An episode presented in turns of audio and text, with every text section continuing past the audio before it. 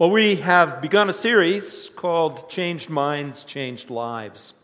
And as we've been looking through this series thus far, we've seen the importance of, first of all, having a transformed mind the fact that God renews our thinking and replaces it with that which is right. Last week, we saw from Colossians the importance of having a mind that is focused on spiritual things, on heavenly things.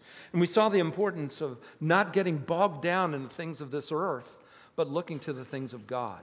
This week, what I wanted us to look into is peaceful thinking and that is having a mind that is stayed on God, that is able to overcome the worries, the concerns of this world, that can truly take our perspective and hold it hostage. Now, as I thought about this passage of Scripture, I thought about the importance of maturity to peaceful thinking. All of us have experienced traveling with kids, right? As you're going down the road and the kids are in the back seat, some of the issues that can arise are he's touching me, right? The personal space bubble is invaded. And that can seem like a major issue.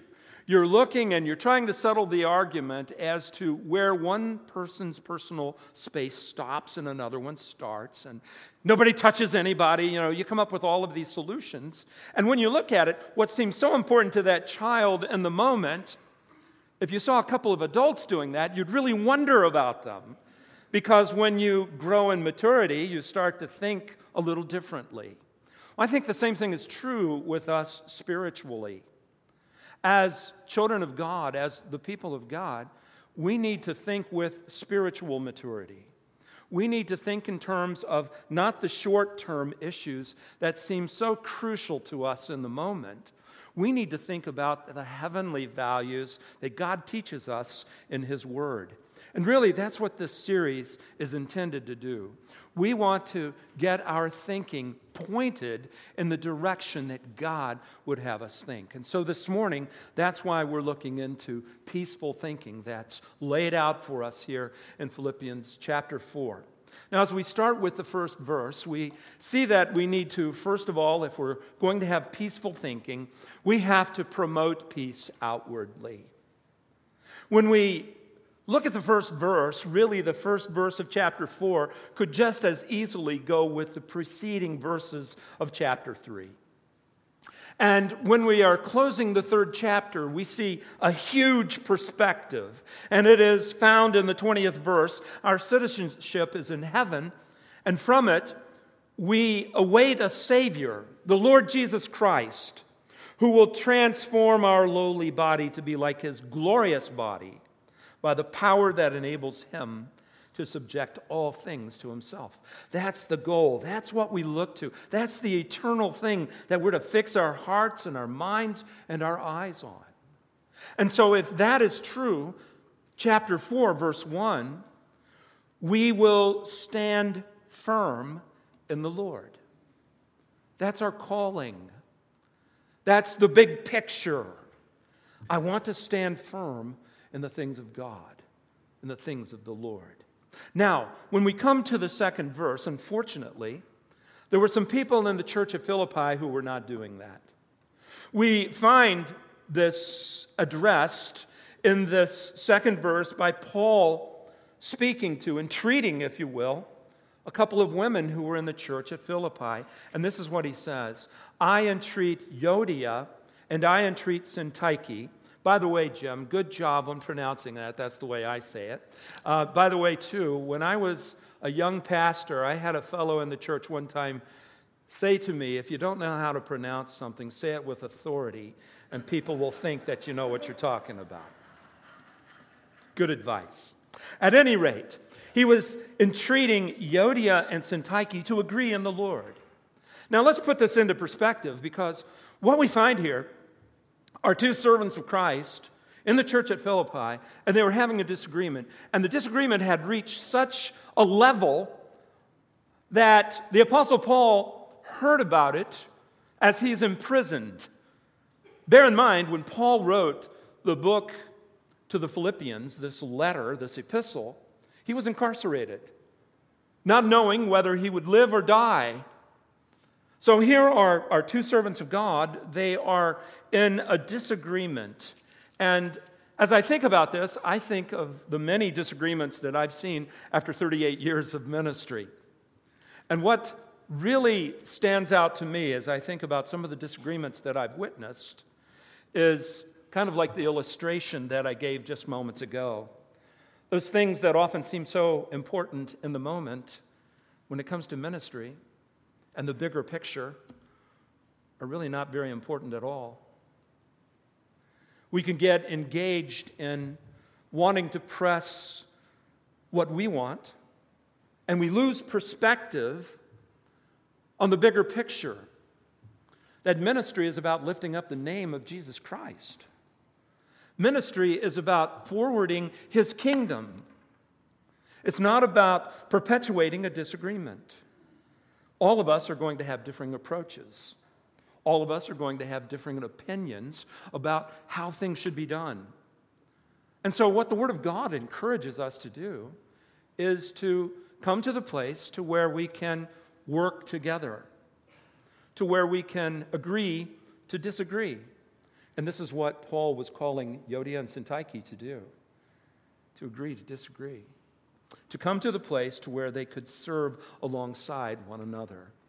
Remember this unity does not mean uniformity. We will have differences in approach, but what we must do is prioritize things in light of the gospel. Look at what verse 3 goes on to say.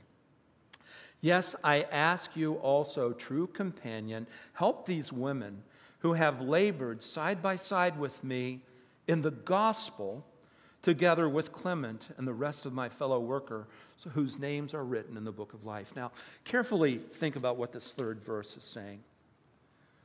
Euodia and Syntyche were not troublemakers. They weren't false teachers. They weren't people who were looking to cause an insurrection in the church. There was probably some area of genuine disagreement as to approach. But you know what I've learned through the years? Any ministry that I serve in, any ministry that I have, has to be held with an open hand. As I serve God in the gospel, I need to trust God, and when I serve Him, I need to hold whatever God entrusts to me as a steward in serving Him with an open hand. Willing to let God change it, willing to let God remove me from it, willing to let God have somebody else come in and, and, and take over in an area that I'm serving in. God wants us to hold these things with an open hand. And this is what he was encouraging Euodia and Syntyche to do to take their service in the gospel that they had faithfully done alongside the Apostle Paul and think about the bigger picture the kingdom, the things of God.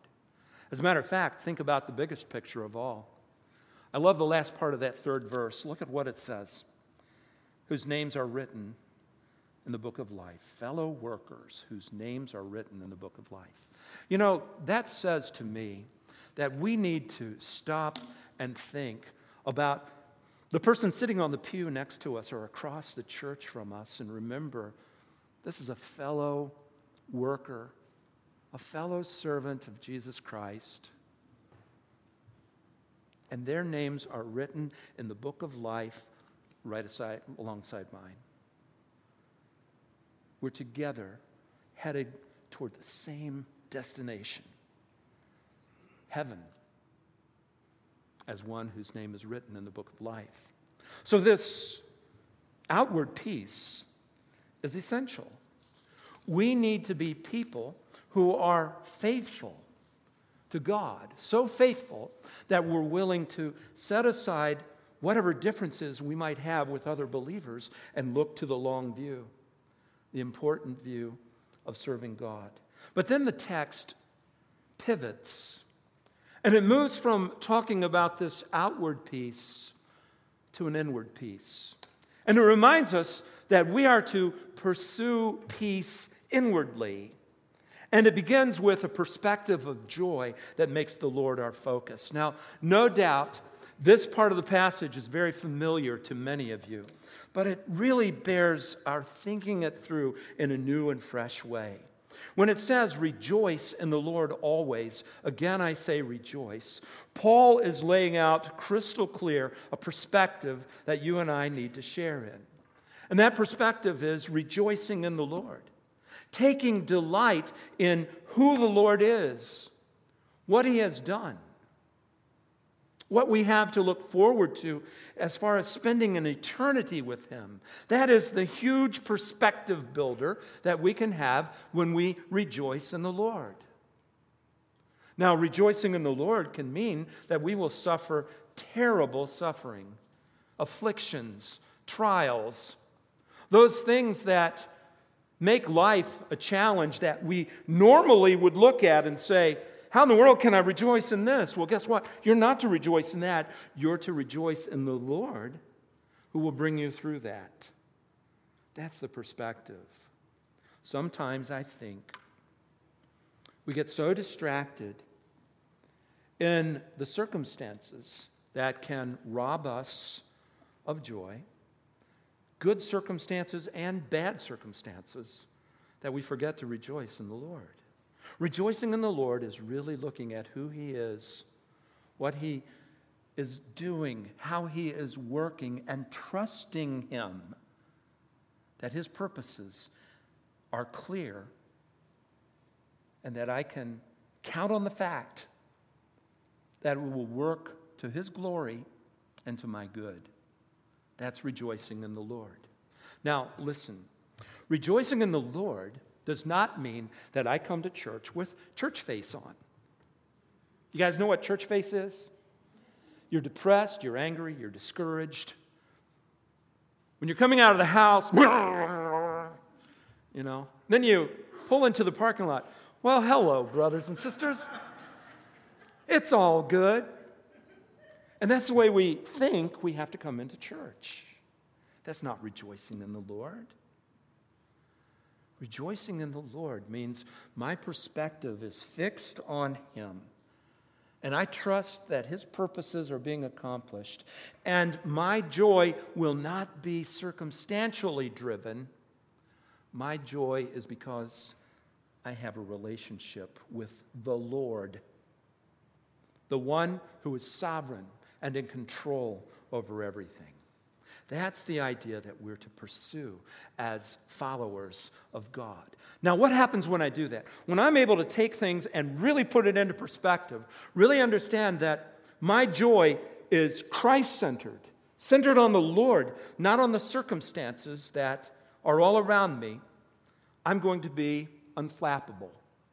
Look at what that fourth verse goes on to say. Rejoice in the Lord always. Again, I say rejoice. He repeats it twice. He's making emphasis. And then he moves into that fifth verse when he says this Let your reasonableness be known to everyone. Now, this translation of reasonableness, it's really intriguing because when you look at a variety of translations, that word reasonableness is translated in many different ways. For instance, it's translated gentleness in the Net Bible. It's translated moderation in the King James Bible. The Living Bible says unselfish and considerate. And the New American Standard, forbearance. Here's the idea a testimony to those around me is my ability to rejoice in the Lord in my interactions with them and in my responses to circumstances. When people view us, how do they see us? As I've looked at some godly people that I've known who have undergone terrible, terrible trials, I've looked at them and I've seen them as unflappable. I'm looking and saying, man, where did they get their strength? To go through this. And then I remember, oh, yeah, their perspective is I will rejoice in the Lord even in this because there's a spiritual maturity. You know what happens when we're circumstantially based? We're on a spiritual roller coaster ride. We are on top of the world or we are as they say in West Virginia, so low you couldn't crawl under a snake's belly with stilts on. we will be all over the place, right? What we need to remember is the way that I get consistency is to have that immo- immovable object of a focus on the Lord, not on the circumstances around me, not on the concerns that I might have. So that's why the Word of God is telling us in this text to let our reasonableness be known to everyone. Then this motivation. Look at the last part of that fifth verse. The Lord is at hand. Now, the Lord is at hand can have a couple of connotations. Number one, when we look at chapter 3, verse 19, we're reminded that Jesus Christ is appearing soon. So the Lord is at hand can have the idea of Jesus Christ is coming soon, and we should live in light of that truth. But also, the Lord is at hand is also the idea that we are ever before his presence. We are never without the Lord. He reminds us, I will never leave you or forsake you. That's a perspective builder. That I'm not alone. That I have Jesus Christ right here with me to get me through this. That's how we are able to face the difficulties of life, the trials of life, and still rejoice in the Lord. But you know, there's another key, and that is we're to pray instead of worry. Look at the sixth verse. Do not be anxious about anything. Now, there are some who will say, kind of flippantly, ah, don't worry about it. Uh, we all remember the song years ago, Don't Worry, Be Happy, right? Let me say this worry is something that can dominate our thinking, it can hold us captive it can cause us to enter into a cycle of thought that takes our eyes off of the joy that we experience in the Lord and off of the fact that He is in control, that He is in charge. I don't know about you, but with me, what I find very often when I worry is that I yield myself to that worry. I give in to it, I buy into it. I think there's a, a, spiritual battle that often rages in our minds as the evil one constantly suggests thought processes that can lead us deeper into worry, and we respond. We buy into it. The Word of God here is telling us not to be anxious about anything. Now, when we're not in a situation that's uncertain, that's an easy passage of Scripture to read. But when we're awaiting a diagnosis, when we're wondering what we're going to do about our finances, any number of those worries can captivate our thoughts and take our eyes off of God.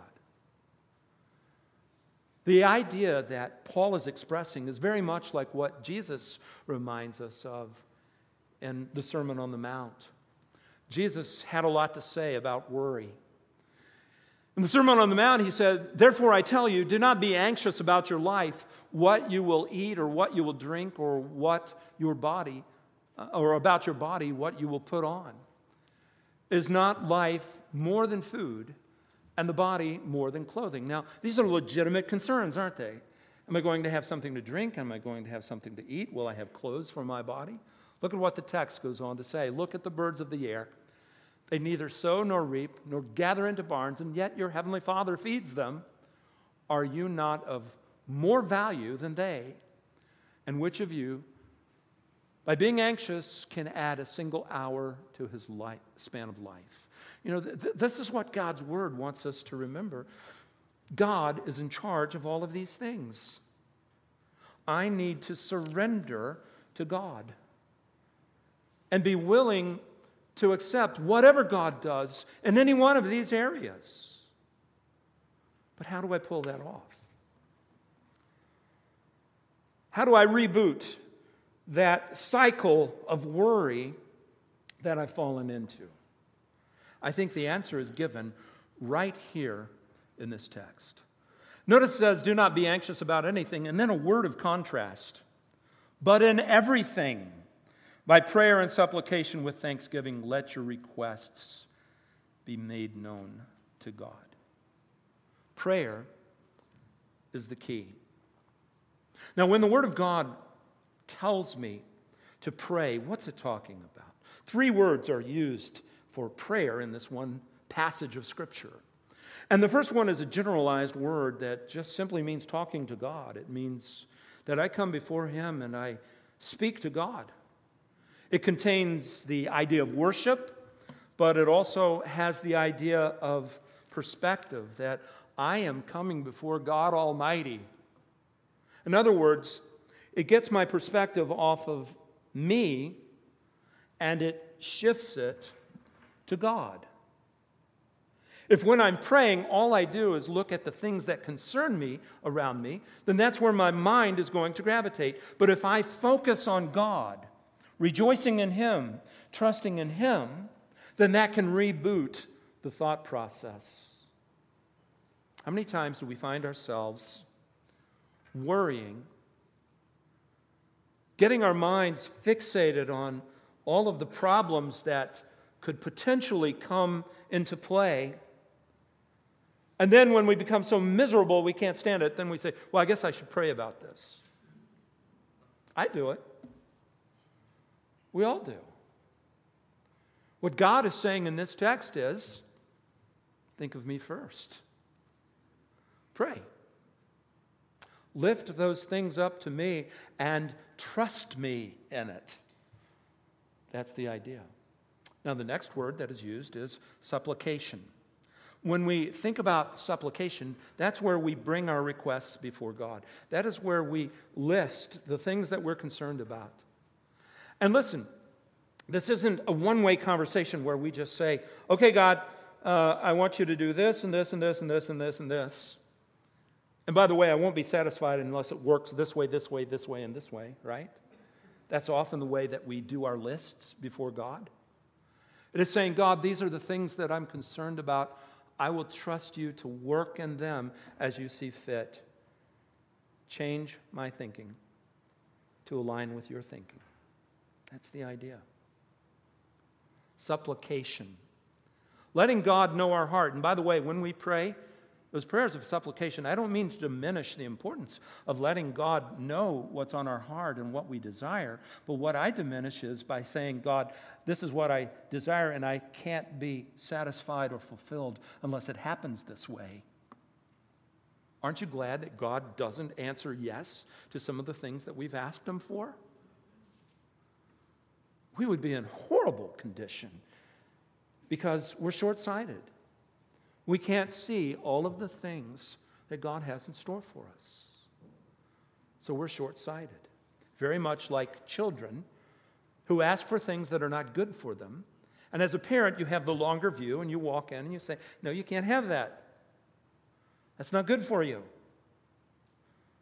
But I want to eat the whole chocolate cake. Can't have it. It's not good for you. God tells us that we are to turn to Him, to focus on Him, to trust in Him. Look at the last part of this that's mentioned. By prayer and supplication with thanksgiving, let your requests be made known to God. The context for all of this is gratitude. You know, when I really think about what it is to be thankful, it is me coming to terms with the fact that everything that I have, everything in my life, is a gift from God. It was given to me. I need to rest in who God is and trust Him. As you look back over your life and you see how God has taken the things that have happened to you in your life and He has used them to shape and mold you into the kind of person that He wants you to be, you can look on that with thanksgiving and say, God, thank you. I survived that. I made it through that. I'm stronger for it and I have a deeper understanding of you. Many of us experience terribly painful things in our lives. And we're in the midst of it and we're wondering, what purpose does this serve? But on the other side, you look at it and you say, wow, I learned so much. What a blessing to have God work in my life and bring these things into my life to shape and mold me into the image of Christ. Look at what happens when we think in this way. Verse 7. And the peace of God, which surpasses all understanding, will guard your hearts and your minds in Christ Jesus. Listen, if you want to have victory over anxiety, the scripture gives us the formula. Take it to God, leave it with God, and in so doing, you will have the peace of God. This isn't something that we trump up in and of ourselves, that we talk ourselves into. This is something that God supernaturally gives us as God that far exceeds any of my human abilities. It is the peace of God, not a false peace, not a pretense, external peace, but an internal peace given by God Himself. And what does that do? First of all, it defies explanation. Man, I have seen some Christians go through some things that I look at, and as I said earlier, I just wonder wow, that's beyond my understanding as to how they're making this through this as they are. That's what the peace of God does, it surpasses our understanding because God gives us what we need in the moment. And when I can have confidence in that, when I can trust in that, look at the last part of that seventh verse. It's going to guard my heart and my mind in Christ Jesus. Now, what does a guard do? A guard watches out, but a guard's primary responsibility keep bad guys from getting in, right? That's the idea of a guard. You know, that's what having the right perspective on God and what He's doing will do for us.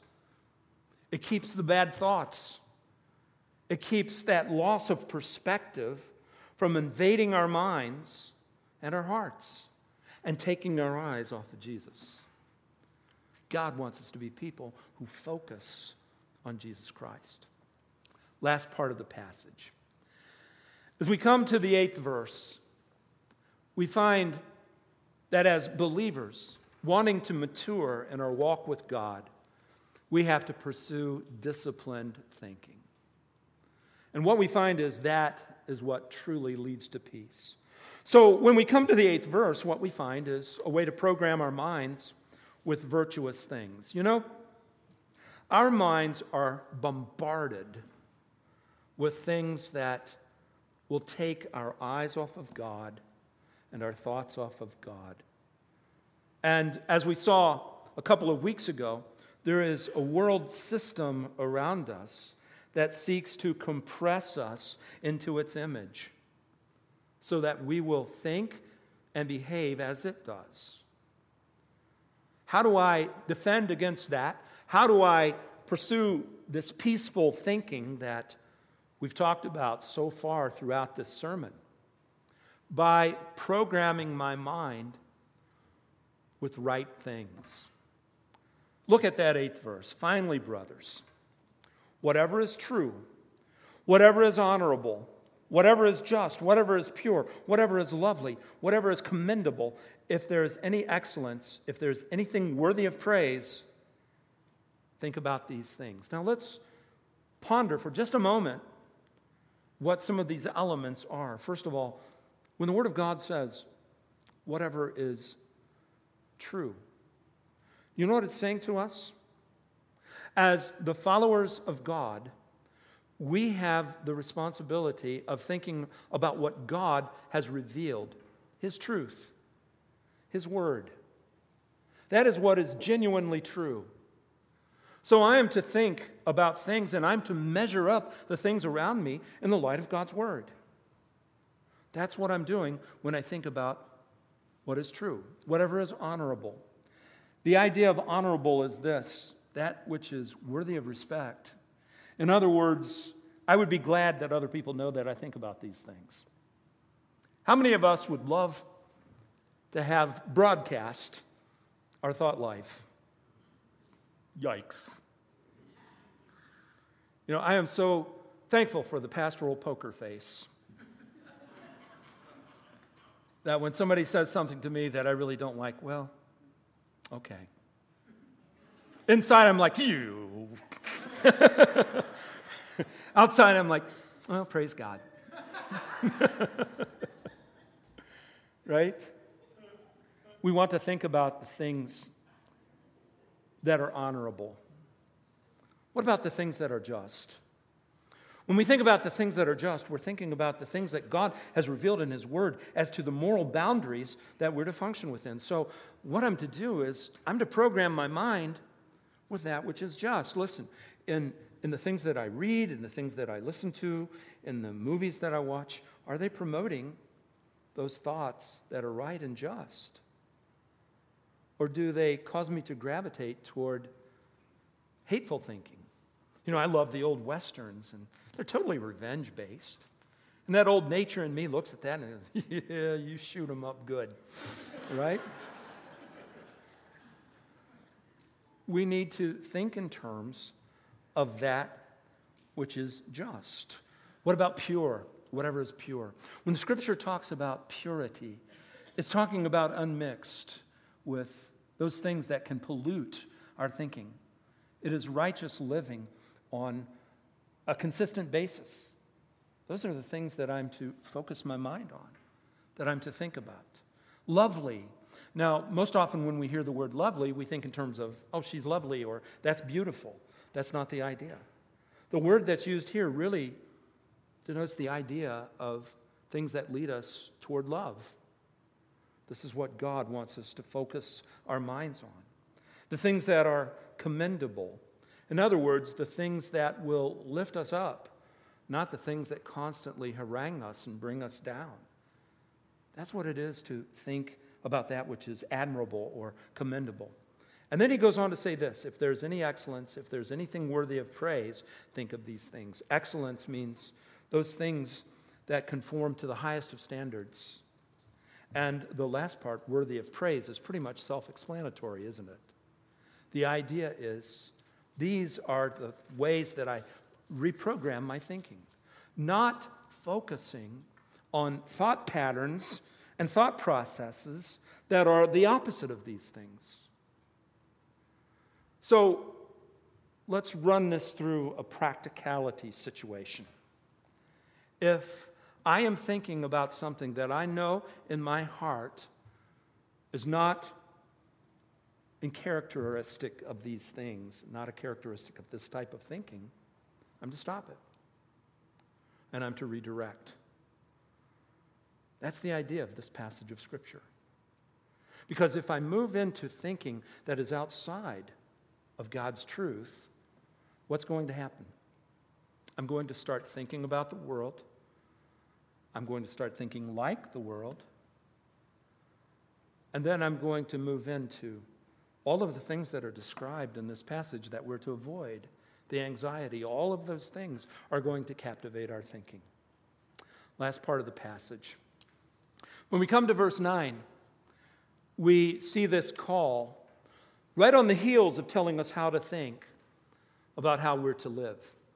We're to put into practice what we've learned. Now, look carefully at this ninth verse.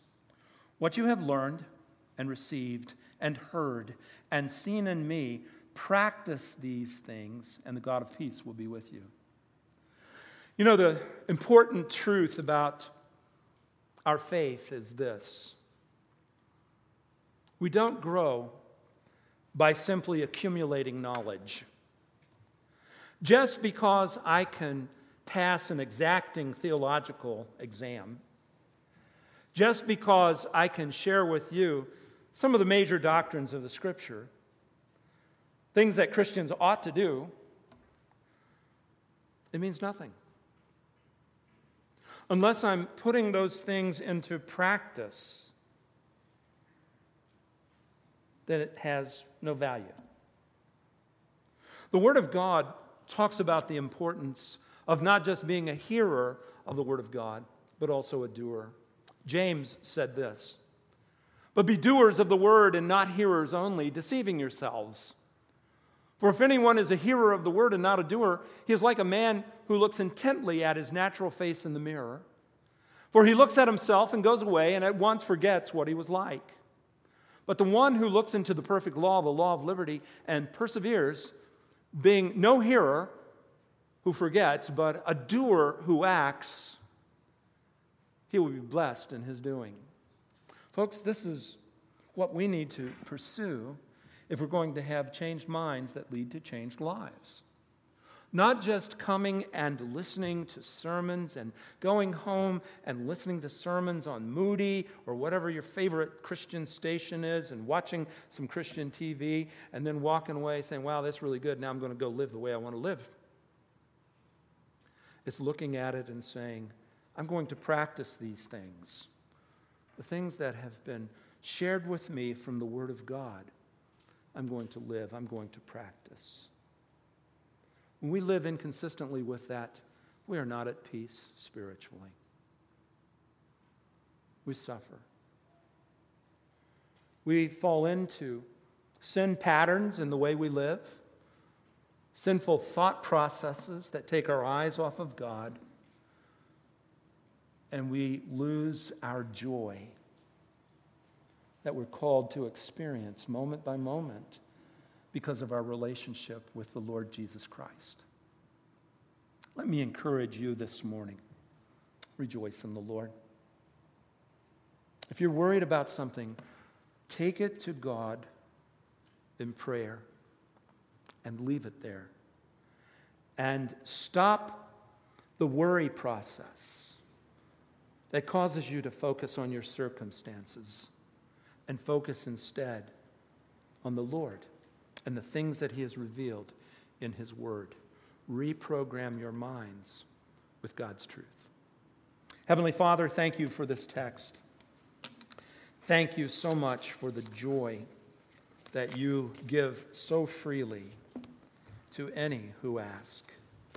And God, my prayer for our church family is that each one here will rejoice in the Lord, will be anxious about nothing, but in everything by prayer and supplication with thanksgiving make their requests known unto you, Lord, so that the peace of God that surpasses all understanding can guard their hearts and their minds in Christ Jesus.